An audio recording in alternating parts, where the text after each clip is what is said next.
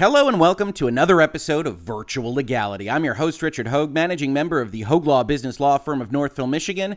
And today we're going to talk about one of the biggest brand names in the world, Marvel, of course, under ownership at Disney, and whether or not those two companies will actually continue to have the right to use some of the most popular characters in their universe after some recent litigation and termination notices have been delivered. Now, if you haven't been following this story, first I want to thank everybody that posted it in my DMs and my social media. I always appreciate folks flagging stories like this one from me. And based on the volume of comments, I have no doubt that this is of major, major interest to a lot of you. What is of interest? Well, Variety, Hollywood Reporter, and a number of other sites reported yesterday the following Marvel sues to block heirs from reclaiming Spider Man Doctor Strange copyrights. Now, that might sound like Marvel is engaging in some form of aggressive action, but in fact, what has happened here is that the heirs to the folks that made some of these characters, made some of these stories for Marvel, asked to terminate their copyright. And Marvel has asked the court to say, no, no, no, they don't have that termination right in respect of these materials. Now, if that sounds like a winding legal road, you're not wrong, but we're going to try to unwind it for you here in virtual legality. So let's take a look. Marvel filed five lawsuits on Friday seeking to block the heirs of comic book creators from reclaiming copyrights to many of its most popular characters, including Spider Man, Iron Man, Thor, Black Widow, Captain Marvel, Ant Man, and Doctor Strange. The move comes after heirs of five Marvel authors filed dozens of termination notices with the U.S. Copyright Office. If the notices were to succeed, they would not prevent Marvel from using the disputed characters, which were created by multiple collaborators, but they would require the studio to make payments to the heirs. Now, there's a lot packed into that small paragraph, but suffice it to say, no, if you're watching this video concerned that the MCU is over and that Disney and Marvel won't have the ability to use the characters in their universe, that is not going to happen. Now, that's not going to happen for a number of reasons, not just because even if the heirs were to win here, it still makes the most sense for them to license that back to Marvel and Disney because Marvel and Disney are making money hand over fist with these characters, but also because there is this collaborative environment and Disney and Marvel are going to be retaining certain rights in those characters, except if there were a win here on the termination, the other creators might also seek to terminate. So it's a winding road right there, but no, you don't have to worry that the MCU is ended if that's the only reason you're here for this video. Thank you for stopping by. You can proceed to the next bit of YouTube or podcasting that you want to check out. It's not going to be over however this goes, but money might change hands, and that's important as well. Continuing with the article, the attorney for these heirs says this is the deep, dark secret of the comic book industry. If not now, the entire entertainment industry due to the explosion of these superhero franchises. It's about artists' rights. It's literally about injustice. And he represents Larry Lieber, the brother of Stan Lee and a co creator of Thor, Iron Man, and Ant Man, as well as the estates of Steve Ditko, Don Heck, Don Rico, and Gene Colan. In the lawsuits, Marvel argues that the characters were created under work for hire arrangements. That's going to be the watchword for today's video. We're going to be talking about work for hire. Unfortunately, not just work made for hire, in the current version of the Copyright Act, but the much more amorphous version of work made for hire from the 1909 Copyright Act, which is why this question posed by this particular set of legal documents is more interesting, yes, but also more ambiguous as to what would happen at the end of the day. Marvel points to the Kirby case, in which the federal court sided with Marvel, and yes, we'll be checking out that, finding that the characters were made under work made for hire arrangements. Since these works were made for hire and thus owned by Marvel, we filed these lawsuits to confirm that the termination notices are invalid and of no legal effect. Toberoff, counsel to the heirs, argues that the comics were not done on a work made for hire basis as the law was understood at the time. He says that the authors were freelancers and independent contractors and that they assigned their copyrighted work to the publisher in exchange for payment. In that case, he argues, their heirs should be allowed to reclaim the copyrights. At the core of these cases is an anachronistic and highly criticized interpretation of works made for hire under the 1909 Copyright Act that needs to be rectified. So he's going to be fighting against, he knows it, it's in the subtext of that statement, the precedents of the courts for how they've interpreted that older act. But he's going to fight it because he thinks he can get some money out of it and he can get these uh, license rights to the heirs. The case involved deposition testimony from Stan Lee, who has since passed, in which he described the Marvel method of farming out work to various freelance writers and illustrators. That's the Kirby case. We will be talking about that in this video. And an appellate court upheld the ruling in 2013. We'll be looking at that as well. Toberoff then appealed to the U.S. Supreme Court, but the case settled before the court decided whether to take it up. So the Supreme Court doesn't take up many cases. It takes up a very small percentage of the cases that are presented to it by folks appealing an appellate court decision. We don't know whether the Supreme Court would have ruled differently because the parties settled at that point in time when, at least at that point in time, Marvel appeared to be on the winning side of things, that the trial court held on their behalf and the appellate court reaffirmed the trial court. So, with a pending potential appeal in the Supreme Court, the case settled and this counsel got some money. He was counsel to the Kirby case as well. And now he's bringing these cases again. There has been ongoing debate about how comic creators have been unfairly remunerated in light of the cinematic juggernauts their creations inspired. I have made more on SAG residuals than I have made on creating the character for my one line that got cut, said Ed Brubaker, who helped create the Winter Soldier, and which has become a very popular character in the MCU. So that's the baseline. But you might be sitting back and saying, Rick, if they assigned the intellectual property, how can they terminate it at all? What does work made for hire? What does work made for hire have to do with any of this? And to that, I say, I'm glad you're here. Now, you might have seen a video that we did, I think it was earlier this week. It's been a long week about Marty O'Donnell's ownership of the Destiny music or lack thereof, and how it was made, by all appearances, to those of us sitting here on the outside, on a work made for hire basis. What is work made for hire? We went to the Copyright Office to see that they say copyright law protects a work from the time it is created in a fixed form but there is an exception to who the author of that is based on a works made for hire concept. If a work is made for hire, the employer is considered the author, even if an employee actually created the work. The employer can be a firm, an organization, or an individual. So if you fall under this bucket of work made for hire, here's here's what happens. The author, the person that put pen to paper, or in the case of Marty O'Donnell, composed this music, was never the author of it under the law. Who was the author? The entity that paid him the money to create that thing. So, as of 1978, the current Copyright Act makes clear what work made for hire means. It means something performed or prepared by an employee, or if it's under a contract, a work specially ordered or commissioned for use as a contribution to a collective work, as a part of a motion picture or other audiovisual work, if the parties expressly agree in their contract that it will be considered a work made for hire. Those are pretty bright line rules, even though there are still ambiguities there. If we go and we look at that video that we did earlier, we see how that's covered in modern day contracts. It says consultant agrees that the work product is hereby deemed work made for hire as defined in the Copyright Act, and all copyrights therein automatically vest in the company. But if for any reason such work product does not constitute work made for hire, because we don't know what a court's going to do in 10 years or 20 years, consultant hereby irrevocably assigns it to the company for no additional consideration. So, the way you standard write these kinds of documents is it's work made for hire, but if for some reason someone determines later on that it's not, I hereby assign it to you. The problem with that is if you fall in the assignment bucket, the current Copyright Act has a little wrinkle that current copyright holders like Disney and Marvel are trying to deal with, and that is the following termination of transfers and licenses covering extended renewal terms.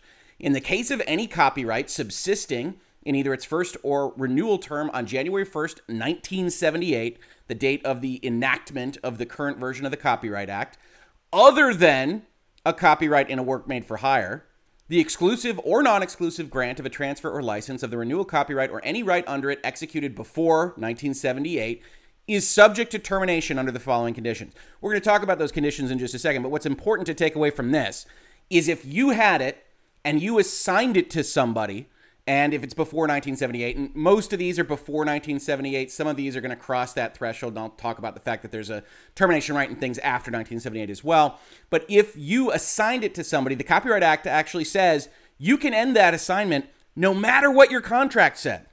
If you put in your contract that it was perpetual and irrevocable and all this good stuff that would ordinarily protect you in a lot of circumstances under contract law, Copyright Act swings in and says for this specific thing, granting someone a right to your intellectual property, you can terminate it on certain conditions. What are those conditions? Well, in the case of a grant executed by a person or persons other than the author, termination of the grant may be affected by the surviving person or person who executed it. In the case of a grant executed by one or more of the authors of the work, termination of the grant may be affected to the extent of a particular author's share in the ownership of the renewal copyright by the author who executed, or if such author is dead, remember we're talking about heirs, by the person or persons who, under Clause 2 of this subsection, own and are entitled to exercise a total of more than one half of that author's termination interest. And I apologize for reading you a full paragraph of legalese there, but what's important is that when you're dealing with authors that have passed, we get flipped over into this other section that says, when an author is dead, the termination interest, the right to end this grant, is held as follows.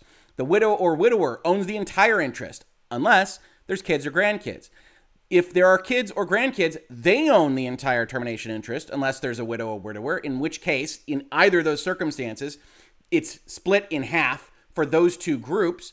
We then see the rights of the author's children and grandchildren are in all cases divided among them and exercised on a per stirpes basis law. Isn't it fun? But that means that if there are six people that fall within that category, it's one sixth of one half. If there's also a widower, split between them. And what you have to get to to actually terminate again is more than one half 50% plus one iota of interest. So basically, you have the termination rights acceding to the widow or widower and then the kids and grandkids. And if none of those folks are alive, then it's to the executor, administrator, personal representative, or trustee of the estate in question. So those folks have the right to terminate. When do they have the right to terminate? Termination of the grant may be effected at any time during a period of five years. It's a five year window, beginning at the 56 years from the date copyright was originally secured or 1978, whichever is later. We're obviously talking about the former category here. 56 years from when we think the copyright was secured. The termination shall be effected by serving an advance notice in writing upon the grantee or the grantee's successor in title. And the notice shall state the effective date of the termination, which shall fall within the five year period specified by Clause 3 of this subsection. And the notice shall be served not less than two or more than 10 years before that date. So, like most things in copyright law, you got to hit these very specific regulated things. In this case, it's a five year window, about 55 to 60 years from when the copyright actually was first entered into, and you have to give notice of at least two or 10 years before you intend to terminate. Termination of the grant may be effected notwithstanding any agreement to the contrary, including an agreement to make a will or to make any future grant. Now, for those of you proto lawyers out there, you might also be wondering well, if they lose the right to the IP, can they even distribute something like a Spider Man movie or a Doctor Strange? Yes.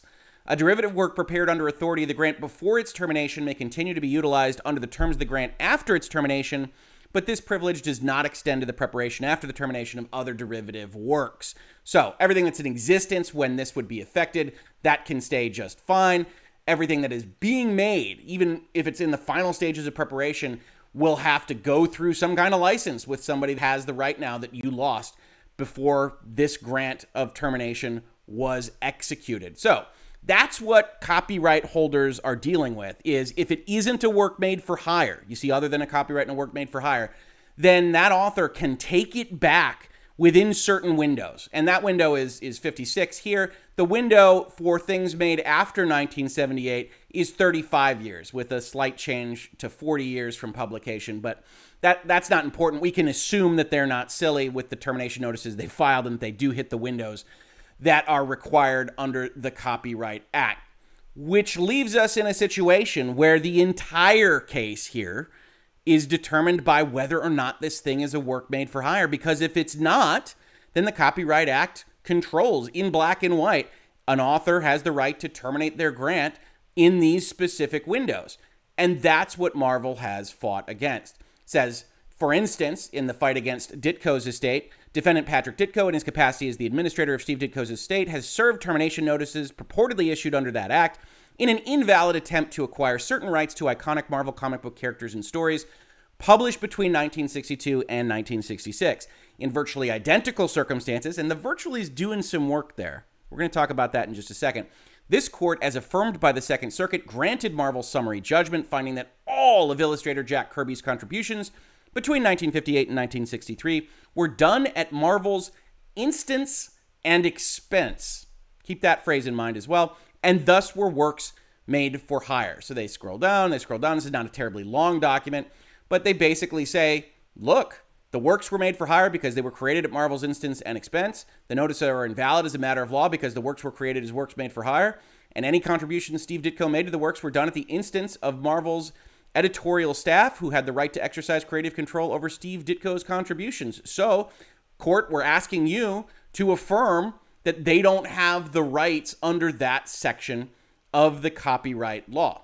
Now, unfortunately, for everybody involved in this, as we said, this doesn't fall under the better definitions that were established in 1978. So any court, including the ones at issue today in 2021, has to go back and figure out what anybody meant in the 1909 copyright law. And here's just a very short circular from the Copyright Office. It says section 26 of that law provided that the definition of an author shall include an employer in the case of a work made for hire. The law did not define a work made for hire, however, or establish criteria for determining whether a work was made for hire.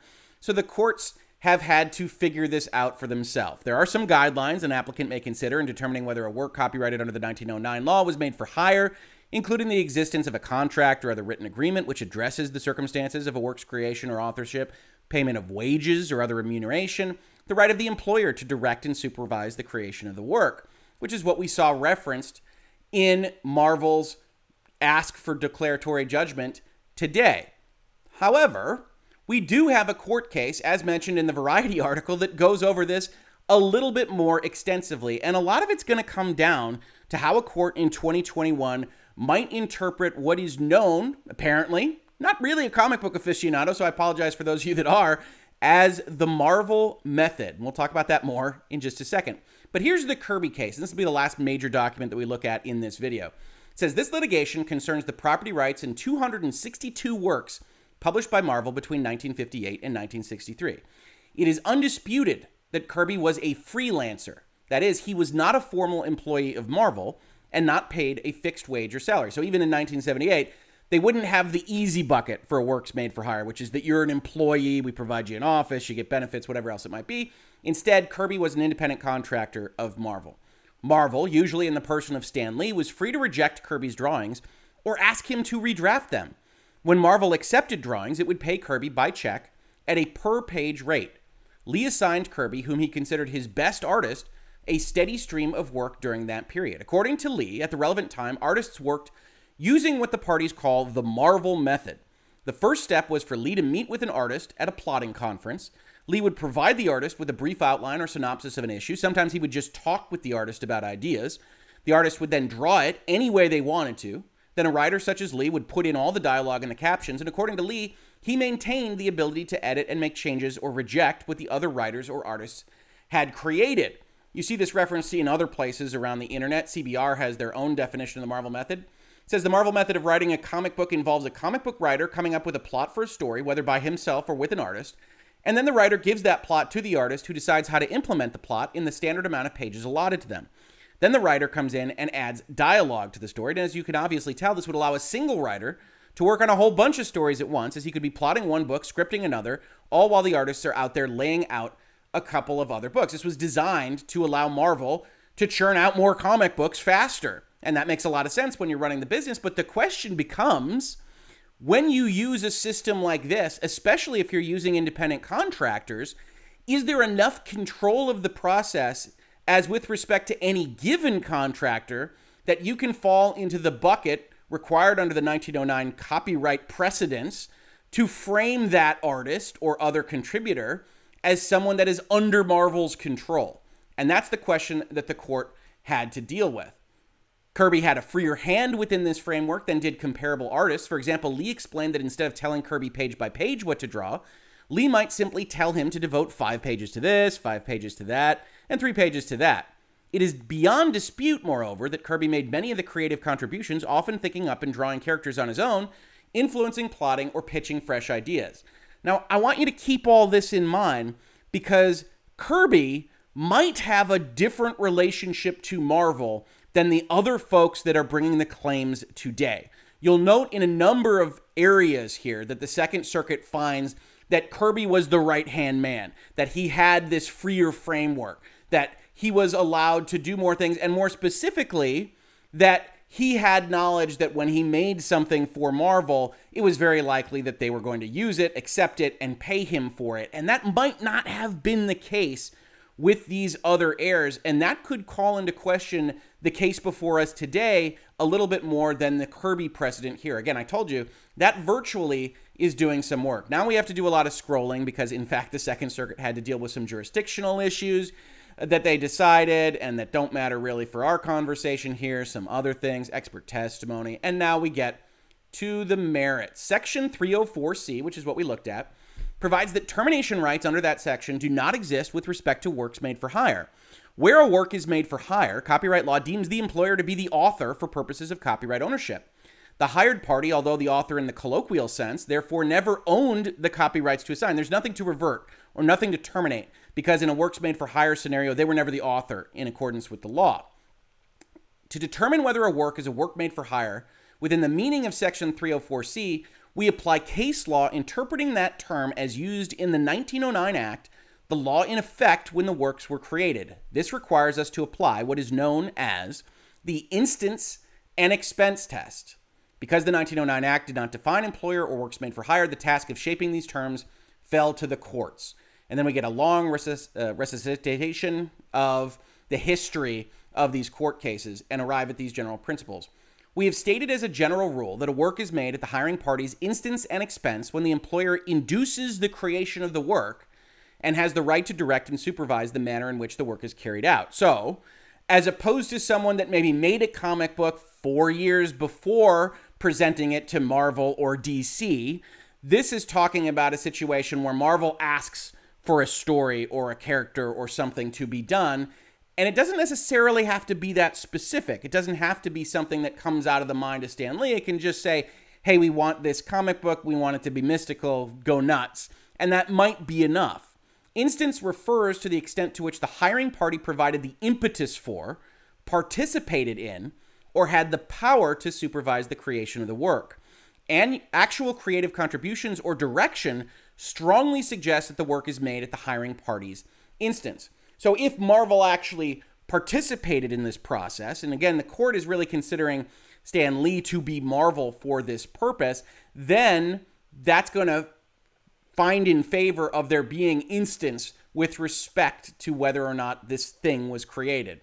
The right to direct and supervise the manner in which the work is carried out, even if not exercised, is in some circumstances enough to satisfy the instance requirement, and maybe sufficient, for example, where the hiring party makes a particularly strong showing that the work was made at its expense. Said another way, the situation here that the Kirby estate tried to present was that, yeah, they might have had the right to reject things, they might have had the right to use some of these supervisory powers, but for the most part, they were accepting everything that Kirby made. The court says eh, that's not enough. If they have the right to hold back, to reject these things, then that is enough to give them potentially work made for hire treatment. The expense component refers to the resources the hiring party invests in the creation of the work. We have, at least in some cases, continued the tradition of treating the incidence of a traditional employment relationship as relevant to the analysis. Applying these principles to the facts in the record before us, a challenging endeavor in some respects, we conclude that the works were created at Marvel's instance and expense. So it's important to note that the court finds this to be challenging in certain respects because that challengingness could open up a crack in the door for the heirs that are talking about this situation today. With respect to instance, the court is a little bit more clearly on Marvel's side. The evidence, construed in favor of the Kirbys, establishes beyond dispute that the works in question were made at Marvel's instance.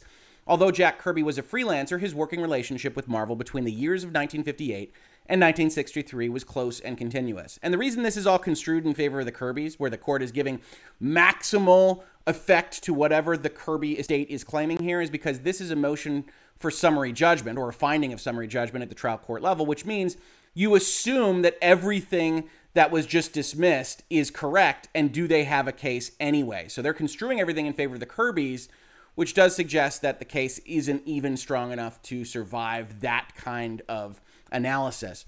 Kirby's works during this period were hardly self directed projects in which he hoped Marvel, as one of several potential publishers, might have an interest. Rather, he created the relevant works pursuant to Marvel's assignment or with Marvel specifically in mind. Marvel also played at least some creative role with respect to the works. The Kirby's attempts to avoid this conclusion are unsuccessful. Their argument is that the right to supervise, referred to in our case law, requires a legal, presumably contractual right.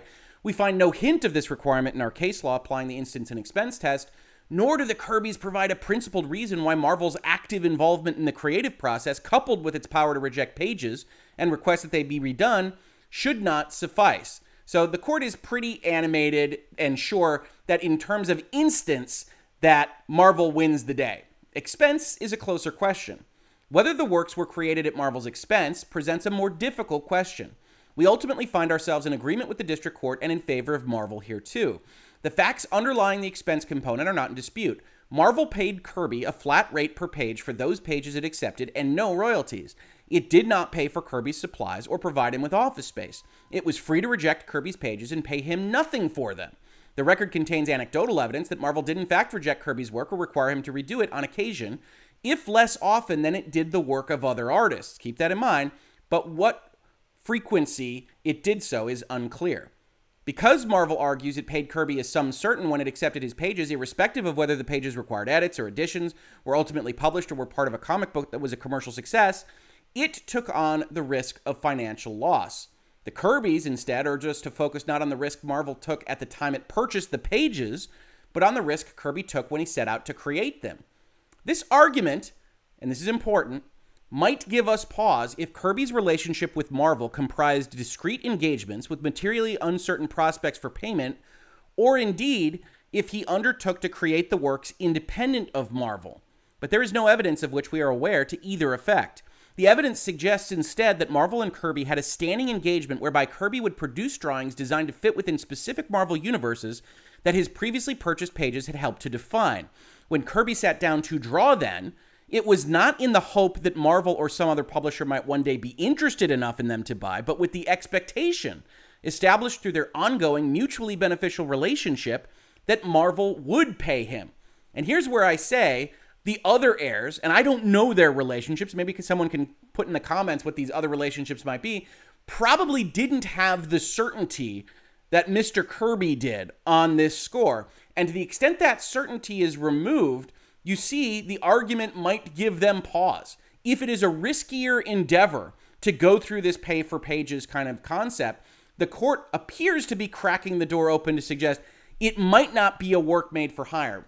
But we don't know what that would be because that was not the controversy before the court at the time. As it stands with Mr. Kirby, we think that Marvel's payment of a flat rate and its contribution of both creative and production value, in light of the parties' relationship as a whole, is enough to satisfy the expense requirement. And the court then dismisses there being any possibility for an agreement to the contrary because it wasn't covered at all, basically, by anyone. Evidence wasn't presented. And that's what we're looking at today. It's the same question. Marvel isn't wrong that it's the same question, but even in the Second Circuit's decision making here, we didn't get argumentation about the specifics regarding these new heirs, their situations.